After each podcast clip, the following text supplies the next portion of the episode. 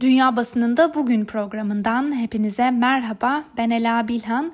Bugün 29 Temmuz çarşamba ve bugün de 15 dakikada dünya basınında öne çıkan haber ve manşetlere göz atacağız. Bildiğiniz üzere AKP'nin hazırladığı sosyal medyaya ilişkin düzenlemeleri içeren kanun teklifi Meclis Genel Kurulu'nda bu sabah itibariyle kabul edilerek yasalaştı ve biz de bugün bültenimize dünya Türkiye'deki sosyal medya düzenlemesini nasıl gördü diye sorarak başlayalım. Örneğin Reuters haber ajansı haberi şu sözlerle duyurdu. Türkiye'de sosyal medyayı denetleyecek olan yasa kabul edildi. Ancak muhalifler bunun sansürü arttıracağını ve ülkede muhalefetin ve farklı seslerin tamamen kısılacağı endişesiyle kararı eleştiriyorlar. US News ise haberi şu sözlerle paylaştı. Türkiye'de meclis hükümete sosyal medyayı denetlemeleri için ellerine daha fazla güç veren yasayı sansürün artacağına yönelik endişelere rağmen kabul etti. Ve Kanada'dan Global News ise e, Türkiye'de sosyal medya düzenlemesinin faturası online içerikte sansür artacak başlığıyla haberi duyurmuş. Arab News ise paylaştığı haberde şu sözlere yer vermiş. Türkiye'de mecliste kabul edilen sosyal medya düzenlemesiyle beraber sosyal medya şirketleri yeni düzenlemeler kapsamında para cezalarıyla karşılaşabilir. Reklam içerikleri engellenebilir veya bant genişlikleri %90 oranında azaltılabilir. Yunan basınından Ekatimerini gazetesi de şöyle yazmış. Mecliste verilen karara karşı muhalifler sansürün artacağını ve bunun hükümete muhalefetin sesini kısmak için yeni bir koz vereceğini savunuyorlar. Öbür taraftan görüşmelerin başlamasından bu yana da yoğun uluslararası tepkiler de gelmeye devam ediyor. Ee, Stockholm Freedom Center'ın bu sabah saatlerinde yaptığı açıklamaya göre kabul edilen bu yeni sosyal medya yönetmeliği Türkiye'de özgür konuşmayı daha da engelleyecek. Voice of America'nın paylaştığı sosyal medya teklifine uluslararası tepki başlıklı habere göre de Birleşmiş Milletler İnsan Hakları Yüksek Komiserliği teklifin devlete medya üzerindeki kontrolünü daha da sıkılaştırmak için güçlü araçlar sağlayacağını söyledi ve teklifin Türkiye'de halkın anonim şekilde iletişim kurma hakkına da zarar veren unsurlarda içerdiğine işaret edilen açıklamada devletin haber sitelerindeki haberlerin geri çekilmesini isteme yetkisinin genişletilmesinden de endişeliyiz ifadesi kullanıldı. Uluslararası Af Örgütü de Türkiye'de ifade özgürlüğüne karşı en son ve belki de en sert saldırı olarak niteledi kararı. Gazetecileri Koruma Komitesi de geçen hafta yaptıkları açıklamada e, bu teklifi basın özgürlüğüne yönelik bir tehdit olarak nitelemişti. İnsan hakları kuruluşlarından biri olan Article 19'den yapılan açıklamada da gerçek şu ki bu yasa eleştiriler seslere sansür uygulamak ve hükümete muhalif yorumlarda bulunan kişileri cezai yaptırım riskiyle karşı karşıya koymak için kullanılacak ifadelerine yer verildi. Türkiye'deki sosyal medya düzenlemesine ilişkin paylaşılan bu haberlerin ardından diğer birkaç haberle devam edelim. Alman basınından Deutsche Welle'de belki dolaylı yoldan da olsa Türkiye'de yasalaşan kanun teklifine benzer bir haber paylaşmış. Mahkemeden unutulma hakkına kısıtlama başlıklı habere göre Almanya'da Yargıtay internette unutulma hakkı ile ilgili açılan iki davaya ilişkin kararını dün açıkladı. Buna göre Karlsruhe'deki hakimler intikal eden davalardan birinde kamuoyunun bilgi alma hakkının kişisel verilerin korunması hakkından üstün olduğuna hükmetti. Buna göre arama motoru Google başvuruda bulunan kişinin hakkında çıkan haberlerin silinmesi talebini yerine getirmek zorunda değil. Dolayısıyla başvuran kişinin unutulma hakkı talebi de geri çevrildi. Financial Times dün Türkiye ekonomisine dair dikkat çeken bir haber paylaştı. E, bu habere göre e, Financial Times gazetesi Türk kamu bankalarının kurdaki değer kaybını önlemek için 2 milyar dolar sattığını iddia etti. Gazetenin haberine göre İngiliz bir analiste bankaların para birimini korumaya çalışırken geçtiğimiz pazartesi günü de yaklaşık 1.2 milyar dolar sattığını açıkladı. Ee, öbür taraftan isminin paylaşılmasını istemeyen uluslararası bir fon yöneticisi de bankaların her gün yaklaşık 1 milyar dolar sattığını da tahmin ettiğini söyledi. Türkiye'yi yakından ilgilendiren bu haberlerin ardından dünya basınında öne çıkan diğer haberlere de bakmaya devam edelim. Voice of America bugün belediye başkanları Trump'ı kongreye şikayet etti başlıklı bir haber paylaştı ve bu habere göre Amerika'da Oregon eyaletinin Portland kenti belediye başkanı ve diğer büyük 5 e, kentin yerel yönetimleri federal güvenlik güçlerinin yerel yönetimlerin onayı olmaksızın eyaletlerde görevlendirilmesine karşı adım atılması için kongreye çağrıda bulundu. Irkçılık ve polis şiddeti karşıtı gösterilerde federal polislerin sert müdahaleleriyle gündeme gelen Portland'ın yanı sıra Seattle ve Chicago gibi diğer şehirlerin belediye başkanları da ABD Temsilciler Meclisi ve Senato üyelerine yazdıkları ortak mektupta bu yönetimin federal güçleri yerel yetkililerin itirazlarına rağmen kentlerde son derece kötü bir şekilde kullanılıyor olması asla yaşanmaması gereken bir durum ifadeleri yer aldı. New York Times gazetesi bugün işte adalet bununla ilgili başlıklı bir haberi gündemine taşımış. Bu habere göre Kasım ayında yapılacak seçimlerde Trump'ın rakibi olacak olan Joe Biden ekonomik toparlanmayı ırk eşitliğiyle bağdaştırıyor. Biden'a göre ekonomik toparlanmanın sağlanması için öncelikle ülke genelinde ırksal eşitliğin sağlanması gerekiyor. Biden açıkladığı ekonomik toparlanma e, planında azınlıklara ait işletmelere destek olma ve onlarla federal düzeyde sözleşme yapma sözü verdi. Sıradaki haberimize geçelim. Yine New York Times gazetesine göre e, ABD Adalet Bakanı William Barr dün Demokrat Parti'nin kontrolündeki Temsilciler Meclisi'nde Beyaz Saray'ın George Floyd'un polis nezaretinde hayatını kaybetmesinden sonra patlak veren protestolara ilişkin müdahaleler ve Başkan Trump'ın yandaşları hakkındaki davalarla ilgili olarak ifade verdi.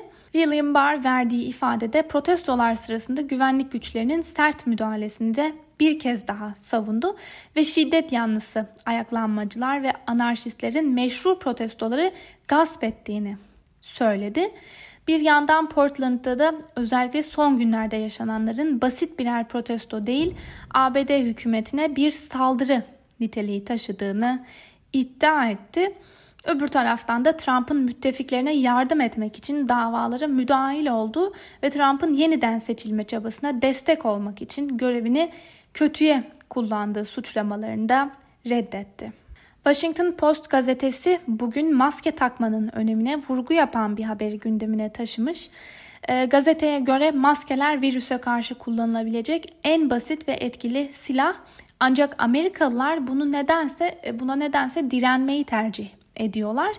Ve yine gazeteye göre bu süreçte siyasiler de çok etkili oldu. Çok derinlere inen bu benimsenen kutuplaştırıcı siyaset tarzı ve yetkililerin de yanlış yönlendirmeleri maske takıp takmama tartışmasında belirleyici bir rol oynadı. Öbür taraftan maske takanları eleştiren bir başkanımız da var sözlerine yer verilmiş. İngiliz basınından Independent'la devam edelim.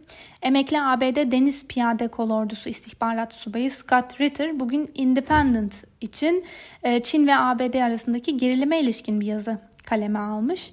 Yazıya göre ABD'nin Çin'e tehditleri kuru gürültü zira hem askeri hem de ekonomik açıdan güçsüz Güçlü retoriğine anlamlı siyasi hamle seçenekleriyle arka çıkmayı başaramayan ABD kendini deniz piyadelerinin askeri aygıtından başka çıkış yolu bulamayan bir köşeye sıkıştırıyor.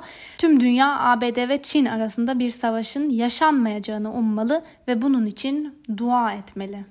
Sıradaki yoruma geçelim. Geçtiğimiz hafta bültenimizde de değinmiştik. İngiltere hükümeti Çin teknoloji firması Huawei ekipmanlarının 5G ağında kullanılmasını yasaklamış ve Çin de İngiltere'yi Huawei'yi yasaklaması konusunda pahalıya mal olacak diyerek uyarmıştı.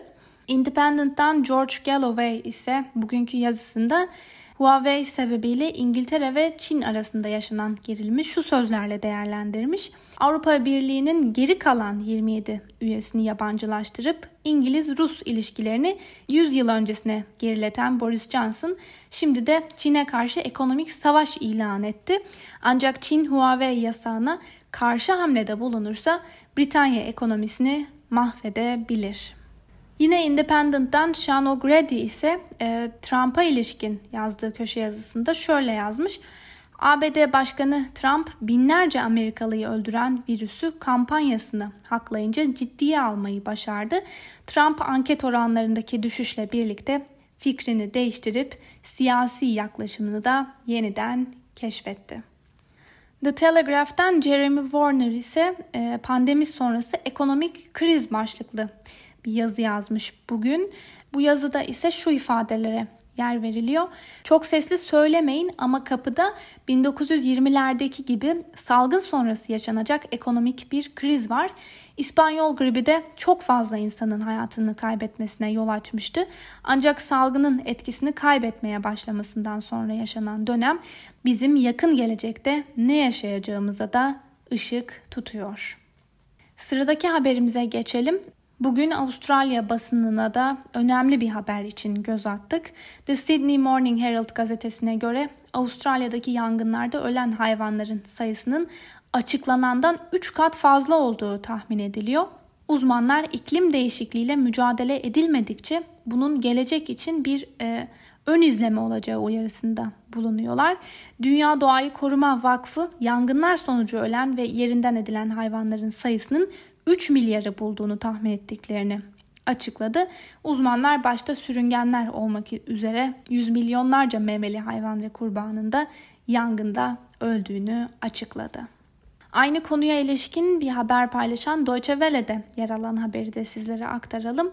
World Wildlife Foundation Almanya sorumlusu Arnulf Könke e, henüz Ocak ayında bile ölen ve kaçan hayvanların sayısı 1 milyar 200 milyondu. Bu yeni veriler en kötü tahminlerinde üstünde diye konuştu.